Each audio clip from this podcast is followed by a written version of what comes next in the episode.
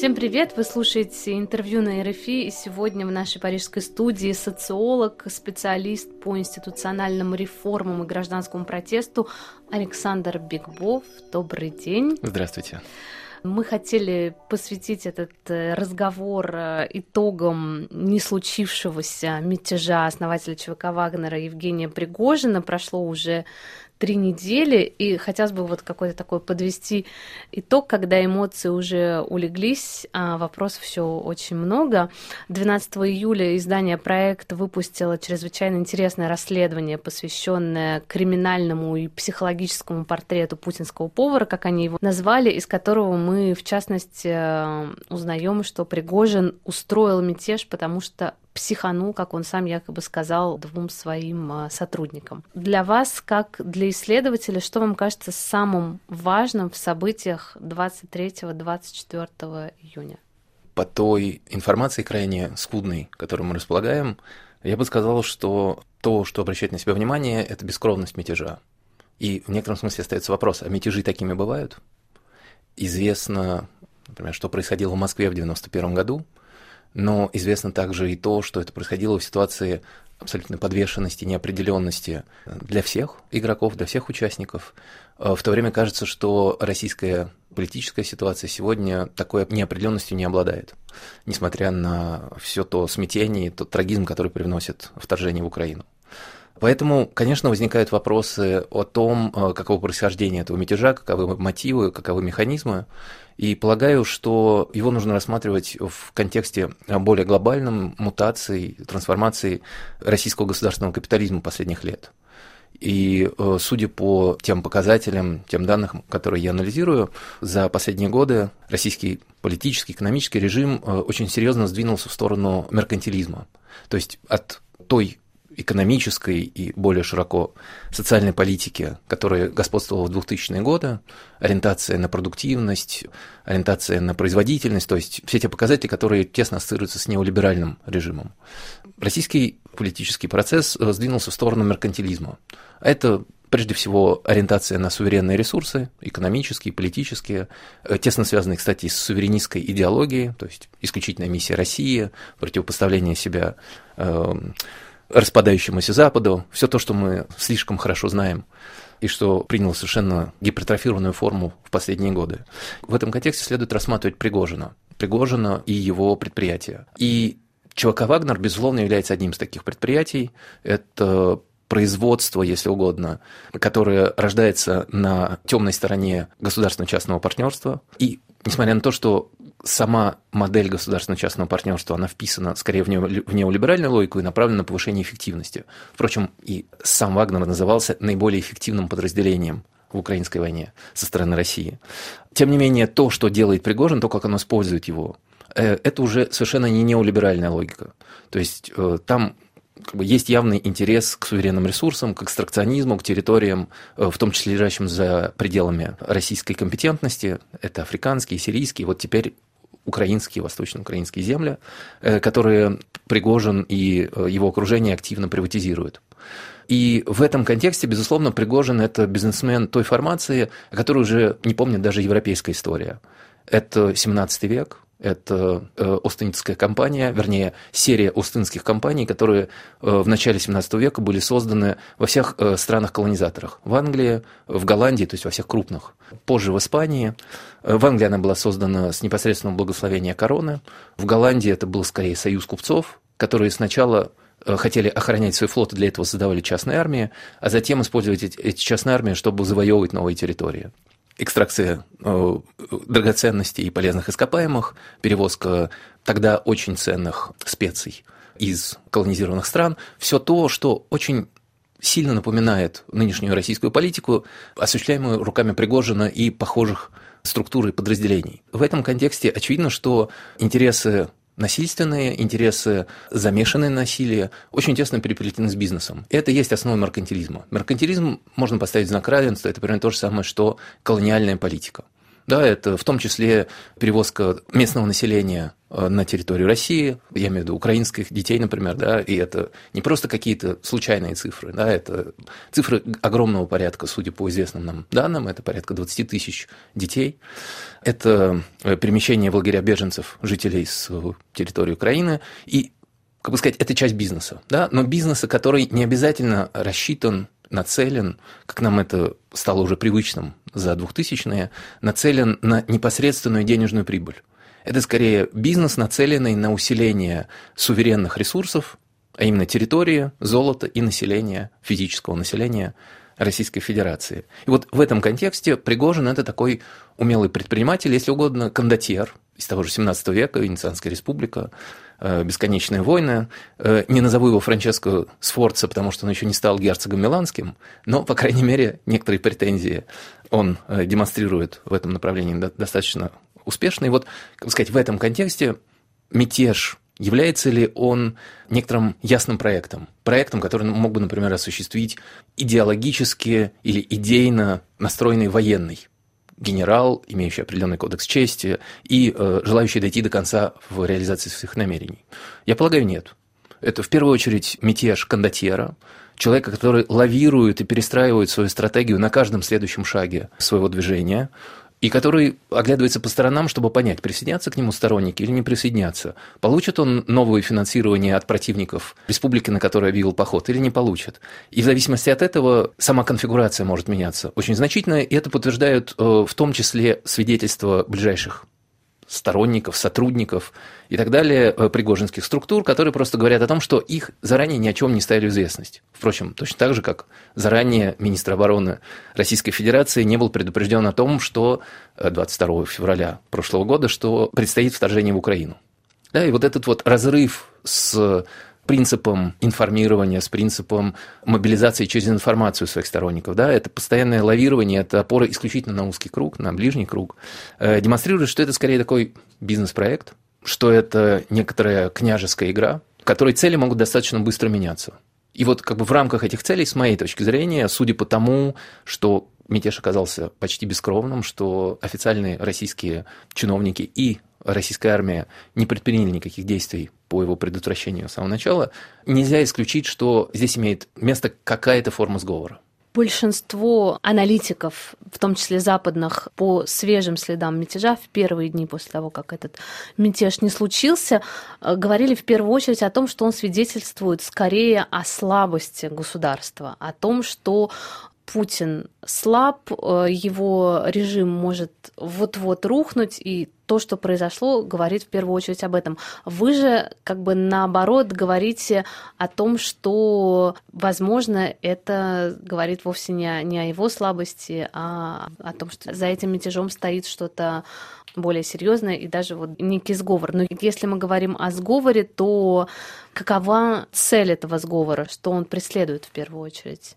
Вернемся еще раз в 22 февраля прошлого года, когда э, президент страны и президент бюрократического государства, что очень важно, объявляет своей бюрократии, в том числе высшим чиновникам, министрам, своим региональным э, доверенным лицам, губернаторам, объявляет о том, что принял решение начать войну. Э, по сути, это государственный переворот. Мы как бы привыкли э, ассоциировать государственный переворот э, с тем, что в Кремль или в какой-либо другой государственный дворец врывается некоторая внешняя сила и смещает э, правителя. Но государственный переворот вполне возможен и в стенах или в коридорах власти, осуществленные самими властителями. И он заключается в том, что властитель меняет свой статус, и из президента целого бюрократизированного государства, как в данном случае, превращается в военного князя. А суть военного княжества состоит в том, что это, опять же, некоторый бизнес-проект, если угодно, да, это проект насилия, проект э, войны, проект присвоения, который ставит заново в ситуацию войны всех против всех весь государственный аппарат, заставляя его колебаться, выбирать, присоединяться или отказываться присоединяться к новой формуле власти – Итак, Владимир Путин совершает государственный переворот собственными руками 22 февраля. Что происходит дальше? Очевидно, что это дестабилизирует государственную структуру, государственную бюрократию. Это создает колебания, это создает множество отколовшихся групп, которые могут при этом не демонстрировать своего э, противостояния, своей прямой оппозиции, а сохранять скорее молчаливое несогласие с происходящим. И очевидно, что э, в этой ситуации возрастает роль разведки, роль спецслужб для того, чтобы поддерживать э, нарушенный баланс. Да? И в этих обстоятельствах роль вот таких предпринимателей меркантилистского типа, как э, Пригожин, несомненно возрастает. Почему? Потому что, с одной стороны, они демонстрируют лояльность и эффективность. Это некоторая вышкаленная, в том числе ценой огромных потерь, человеческих потерь, машина, которая реализует цели, поставленные князем. С другой стороны, по мере того, как растет влияние, растет мощь вот этой наемной армии, примерно так же, как это происходило в Италии 16, 17, 18 веков. Наемник может претендовать на эмансипацию. И здесь у большого военного князя, которым становится бывший президент, довольно серьезный выбор. Да? Либо он использует эти силы в свою пользу, либо он начинает с ними сражаться, и тогда ситуация действительно начинает как бы напоминать вот это слабое государство или failed state, о котором не перестают говорить некоторые аналитики, э, указывая пальцем на Россию, так словно failed state в России был всегда. Совершенно как бы ошибочное представление. Но смысл состоит в том, что одна из возможных целей фальшивого мятежа состоит в том, чтобы предотвратить мятеж реальный и заново сплотить бюрократию вокруг фигуры лидера. лидера. Но здесь тоже мы перед некой развилкой, я имею в виду не мы, а мы наблюдаем некоторую развилку. Это либо сплочение вокруг князя, то есть усиление вот этого личного патримониального характера власти, либо это попытка лидера выйти из ситуации борьбы всех против всех, бесконечной конкуренции центров власти за абсолютную позицию и вернуться к состоянию президента, то есть главы бюрократического государства – по сути, перепроизведя бюрократию заново. Милитаризованную бюрократию, бюрократию, в которой уже более серьезную роль и вес будут играть военные чиновники, а не светские, а не гражданские. Но, тем не менее, и вот мы как с моей точки зрения, кажется, сейчас наблюдаем ситуацию, в которой не только нам, внешним наблюдателям, мало что понятно, но и все, включая саму кремлевскую бюрократию, находятся в бесконечном мерцании между колебаниями, метании между этими двумя возможностями. Превращение Путина и его ближайшего окружения в князя, который действует, исходя из логики дома или семьи, или же его возврат к роли президента бюрократического государства, где восстанавливается работа некоторых процедур, пускай даже сменились основные игроки, и на место прежнего бюрократического альянса, более широкого, более компромиссного, приходит более военизированный, более жесткий. Существование двух армий в течение достаточно продолжительного времени и участие двух этих армий в самой кровопролитной войне после Второй мировой войны в Европе. Как здесь вы это анализируете и объясняете, зачем Владимир Путин, для чего он позволил существовать двум этим армиям? Я бы сказал, что армии не две, а по крайней мере три. Мы также должны принимать в расчет Росгвардию, которая была создана несколько лет назад и получила сразу же совершенно невероятные привилегии, в том числе возможность проводить обыски без ордера, возможность стрелять не совершая предупредительных выстрелов и так далее, и так далее. Но с большей вероятностью этих армий даже больше. Более того, мы не учитываем ту среду или ту силу, которая потенциально может стать армией, она, конечно же, не так вышкалена, не так мобилизуема, не так легко мобилизуема, как частная или как Росгвардия, но мы не будем забывать, что с конца 2000-х в России число сотрудников ЧОПов, частных охранных агентств, сопоставимо с числом полицейских. И тот и другой показатель вращается вокруг примерно 700 тысяч человек. То есть и со стороны частной, и со стороны государственной силы, люди в форме, это сопоставимые по численности армии. Таким образом, армии уже к началу войны было несколько. Они выполняли различные функции и подчинялись э, или не подчинялись различным процедурным принуждениям. Можно сказать, что ЧВК «Вагнер» и некоторые другие частные милиции, частные военные компании подчинялись этим процедурам ну, в наименьшей степени. То есть они были намеренно выведены за рамки законодательной регуляции, в то время как и российская армия, и Росгвардия регламентировались официальными законами. И одна из дилемм, перед которой российское государство поставило война, поставило вторжение, это как раз дилемма продолжения вот этого бесконечного деления частных центров насилия и власти, либо централизация. И вы видели, что в прошлом месяце в июне Путин попытался решить этот вопрос очень однозначно в пользу централизации. То есть он обязал частной армии, начиная, конечно же, с Вагнера, переподчиниться Министерству обороны, то есть войти в поле регламентации процедуры. Да, и многие как бы объясняют э, вообще саму эту попытку мятежа тем, что Пригожин, э, будучи в таком остром конфликте с Министерством обороны на протяжении уже нескольких месяцев, пошел на этот переворот, потому что до него было немыслимо, невозможно подписывать этот контракт э, с министерством. Возможно, что это сыграло свою роль, но если мы посмотрим на цифры, которые стали достоянием общественности в последние дни, оказывается, что Вагнер, безусловно, важная, но не абсолютно доминирующая часть пригожинских бизнесов. И что Пригожин является э, в значительной степени монополистом на поставке пищи и оборудования в э, госучреждения, армии, школы, и госучреждения в целом в Москве и Московской области. То есть он абсолютный монополист. Вот здесь тоже как бы, мне кажется, что нам понадобится еще некоторое время для того, чтобы соразмериться с этим обстоятельством. Он не просто крупный игрок, он не просто олигарх, у которого есть множество инвестиций и проектов, он является монополистом в сфере общественного питания госучреждений в Москве. И в этом ему лично помогал очень серьезно президент Путин. Об этом тоже подробно рассказывается в расследовании проекта. А, вы написали 11 июля, опубликовали на своем а, сайте статью на французском языке, в которой вы рассматриваете э, этот не случившийся мятеж как раз как, я боюсь здесь что-то не то сказать в смысле терминов, но перехода к меркантилизму. И в этом а, тексте вы пишете о том, что Пригожин приходит на смену Глебу Павловскому в 2010-х годах и сменяет а, Павловского, которого вы называете пропагандистом, э, склонным к западной философии. И в этом смысле как бы Пригожин а, воплощает собой вот этот неомеркантилизм о котором вы говорите. Пригожина вы называете таким домашним... Пропагандистом пропаганди... домашнего изготовления. Да, пропагандистом домашнего изготовления. Вот здесь это очень интересно, потому что Пригожин в СМИ публично возникает как такая важная фигура в момент появления фабрики троллей. До этого о нем мало известно, хотя есть какие-то там его интервью, еще какие-то упоминания о нем, но тем не менее вот эта его близость к Путину, она никак в СМИ особенно не появляется до, до появления фабрики «Тролль». Почему вы противопоставляете Пригожина Павловскому?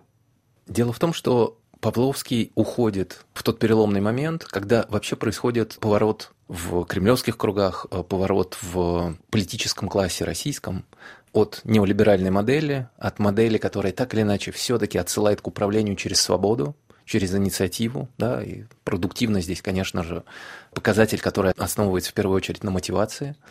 И как бы этот поворот ведет э, вот как раз в меркантилистскую сторону, то есть в сторону, где некоторые физикалистские, физиологические ресурсы, территория населения, его численность, размер золотого запаса и некоторые другие показатели играют более важную роль для сохранения и для развития страны в представлении политического класса, э, чем вот эта самая свобода, инициатива и продуктивность. И Павловского отстраняют от власти или удаляют от власти, пользуясь языком того периода, непосредственно перед большими митингами, вероятно, оценивая его как неэффективную фигуру, а он был одной из ключевых фигур, он и его фонд эффективной политики, на протяжении предшествующего десятилетия, который формировал в том числе идеологию вертикали, который э, формировал и помогал Суркову в том числе в поддержании модели управляемой демократии, где как раз инициатива и некоторое влечение, некоторая готовность идти на сделку с властью была определяющей, эта модель признана неэффективной. Сразу вслед за увольнением Павловского и отстранением его, выводом его из кремлевских проектов разражается массовый протест. Дальше летят головы, увольняют Суркова, удаляют Кудрина, он теряет пост министра финансов и так далее. То есть целый ряд чиновников и, скажем так, распорядителей кремлевскими делами, создателей вот этой новой российской государственности, оказывается удален от центра принятия решений. И первое время совершенно непонятно, кто занимает их место. Да? На место Павловского его фонда эффективной политики, который был безусловно, манипулятивным проектом, но все-таки полупрозрачным. Имена его участников были известны, по крайней мере, руководителей проектов, они были публичными фигурами, по их публичной активности можно было отслеживать какие-то движения и попытки направления, скажем так, культурного строительства, создания политической культуры.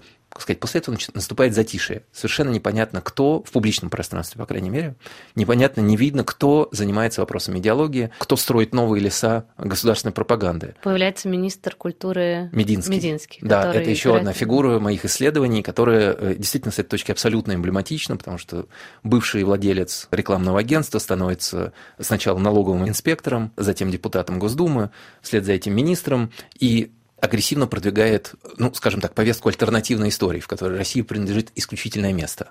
При этом, создав Всероссийское военно-историческое общество, он инвестирует через это общество огромные бюджетные деньги в проекты патриотической пропаганды. То есть это, безусловно, публичная фигура, но, скажем так, фигура, работающая по проектам. Кто работает с массовой аудиторией, в тот момент все еще не очень понятно. И вот только в середине десятых годов начинают появляться расследования о созданном Пригожином предприятии, которое в очередной раз выведено за рамки этической и даже законной регуляции деятельности. Это работа вне процедур, это работа вне поля публичности, да? это тот тип пропаганды, который рассчитан на абсолютную эффективность и лояльность. И теперь, в том числе благодаря социальным сетям, как бы часть э, этих свидетельств э, обобщаются и в некоторых журналистских расследованиях, известно, что это предприятие, которое управляется одновременно по принципу очень низкопрофильной оплаты сотрудникам, по крайней мере, рядовым сотрудникам, да, и прямого насилия в их отношении с требованиями лояльности и абсолютной эффективностью.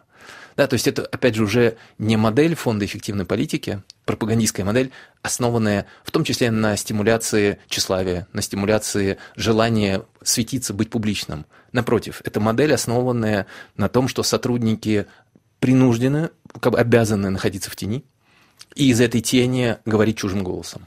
В расследовании проекта человек, который работал с Пригожиным, говорит, что у шефа два принципа управления – страх и деньги. И в этом тоже есть что-то такое средневековое, архаичное, никак не соотносящееся да, там, с двухтысячными, с ранними двухтысячными годами, где все было совершенно иначе. Но, как вам кажется, вот этот высочайший уровень насилия, который возведен в норму, это насилие, получается, что оно лежит в основе путинского режима. Сейчас война это высветила, прям выхватила очень остро. Мы понимаем, что режим держится на насилии, но в этом смысле Пригожин еще страшнее выглядит, чем все, что мы наблюдали до этого. Совершенно верно. Но здесь не нужно забывать о том, что все персонажи, все операторы этого насилия обладают, если угодно, двойным набором исторических генов. Тот же Пригожин, будучи оператором насилия, будучи создателем частной армии, будучи создателем, владельцем фабрики троллей, начинал при этом как э,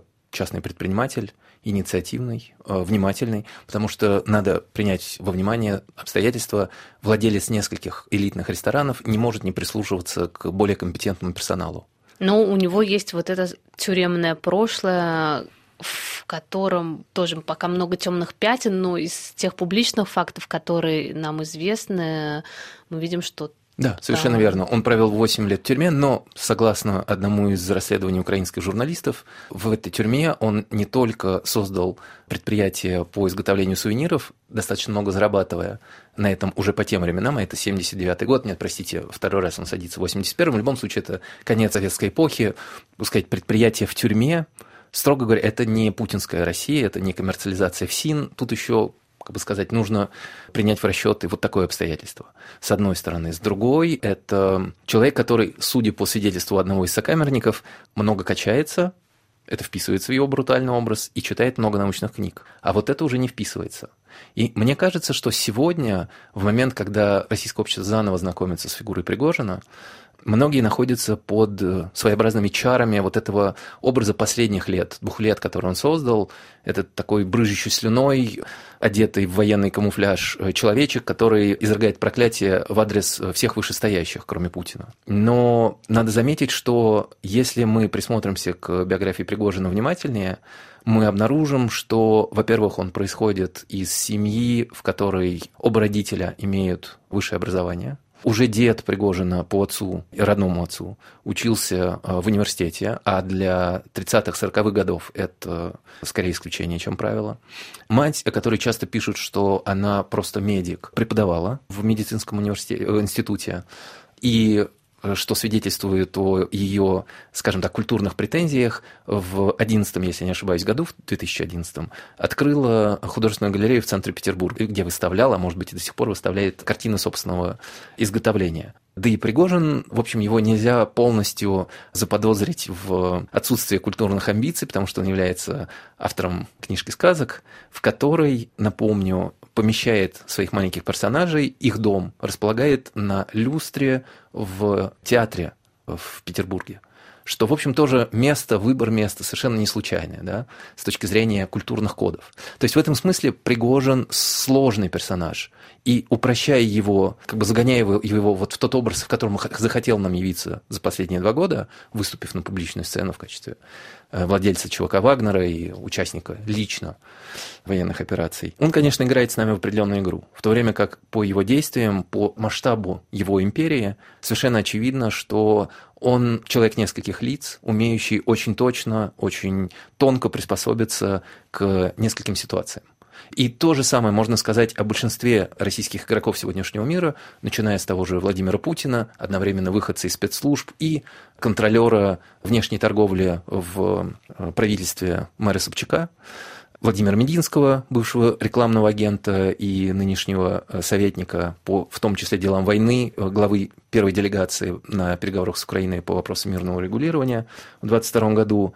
Как бы большинство путинских министров и чиновников высшего разряда имеют так или иначе двойной опыт. Опыт вот такой силовой или бюрократической лояльности и опыт предпринимательский вот в этом безбрежном э, мире бизнеса и бандитизма 90-х годов. Я полагаю, что это одно из ключевых условий, которые позволяют нам понимать, откуда берется это мерцание. Это э, постоянная осцилляция, это колебание между двумя полюсами у всех в этих бюрократических структурах. Это очень, мне кажется, интересное прочтение устройства современного российского бюрократического аппарата, но сейчас очень много разговоров о будущем России, о том, как Россия может трансформироваться, о том, что ждет э, Россию после смерти или ухода Путина. Как вам кажется, насколько вот эта вот модель, она может отойти исчезнуть и уступить место какой-то другой демократической модели, учитывая все то, о чем вы говорили сейчас? Я полагаю, что шансы есть, и как раз эта двойственность является одним из залогов.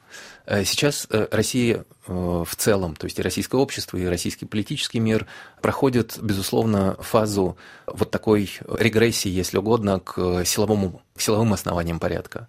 Как я уже говорил, Владимир Путин поставил себя в положение военного князя по отношению к бюрократии. Возможно, он сейчас заинтересован в создании государства и нового бюрократического союза, реактивации процедуры, но в любом случае это не будет тем пылающим разнообразием двухтысячных, которое нам известно. И преследование инакомыслия, и преследование меньшинств, и репрессии, и различного рода дискриминация нелояльности будут иметь место в России. Это почти неизбежно в текущих обстоятельствах. Если мы говорим о ситуации, в которой Владимир Путин покидает э, свое центральное положение, а вслед за ним каким-то чудом уходит его ближний круг, люди вроде Сечина, люди вроде Пригожина и так далее, и так далее. Ситуация может измениться радикальным образом, опять же, в пользу восстановление вот того второго альтернативного пространства возможностей, которое уже было актуализировано во многом в 2000-е годы.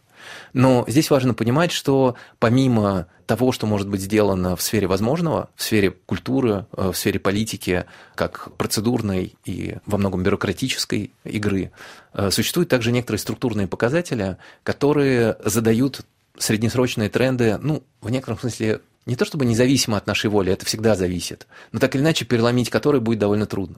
И вот анализируя вот эти показатели среднесрочных трендов, нельзя не обнаружить, нельзя не заметить того, что меркантилистские основания российской нынешней политики, в том числе вот эта вот идеология, столь травмирующая, столь э, удушающая российской исключительности, борьбы с Западом, необходимого принуждения и подавления меньшинств и критических голосов, она очень тесно связана с несколькими макроэкономическими показателями, показателями, например, таким показателем, как э, состояние российского золотого запаса.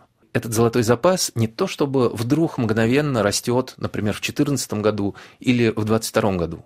Нет, это постепенный рост начинается с 2008 года, с момента, когда российское правительство реагирует на мировой финансовый кризис – который имеет внешний характер. И эта реакция приводит к тому, что делается ставка на суверенные фонды, на суверенные ресурсы. И вот в этой суверенизации экономики, по крайней мере, ее резервной части, а одним из архитекторов этой меры является тот же самый Алексей Кудрин, то есть министр-либерал, а вовсе не какой-то махровый националист или фундаменталист, закладывается основа той экономической политики, где все большая доля национального богатства инвестируется в резервы, инвестируется в золото, то есть в абсолютный фетиш меркантилистской политики 17-18 веков. То же самое происходит с внешним долгом. Российское правительство в некотором смысле как бы, находится под наваждением идеи выплатить советский долг советский долг выплачивается, внешний долг выплачивается к середине 2000-х, и после этого общий объем внешнего долга сокращается довольно значительно.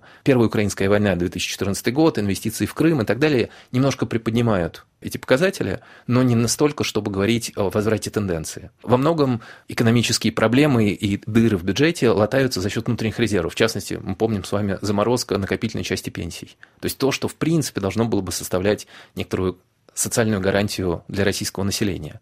Противовес этому делается совершенно иной выбор. Да? И вот эти макроэкономические тренды и конечно же, положительный торговый баланс, то есть превосходство импорта над экспортом, превосходство продаж над покупками, так или иначе, де-факто, то есть по факту, формируют меркантилистские основы российской экономической политики.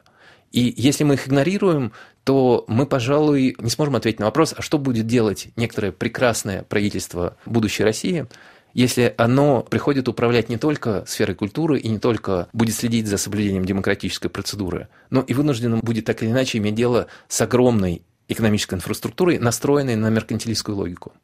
Я полагаю, что этим вопросом сейчас занимаются недостаточно несмотря на то, что в прекрасной России будущего, безусловно, будут экономисты. И то, что экономическим вопросам, вопросам социальной солидарности, вопросам социальной справедливости уделяется так мало места, в том числе участниками российских оппозиционных групп и движений, которые сейчас находятся за рубежом.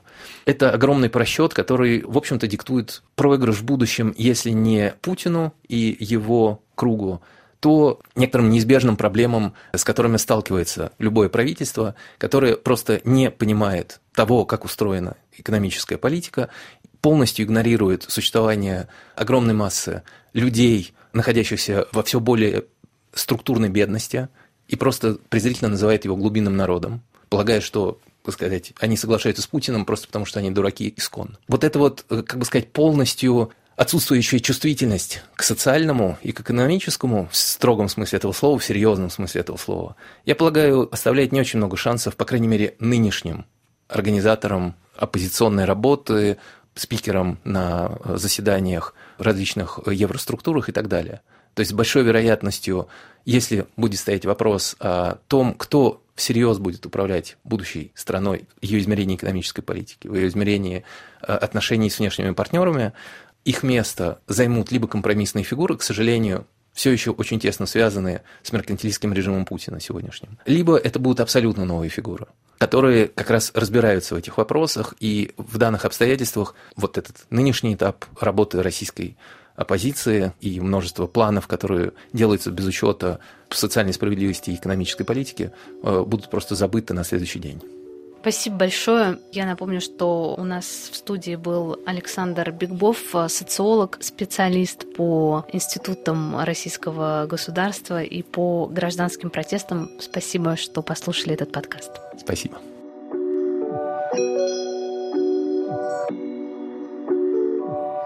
RFI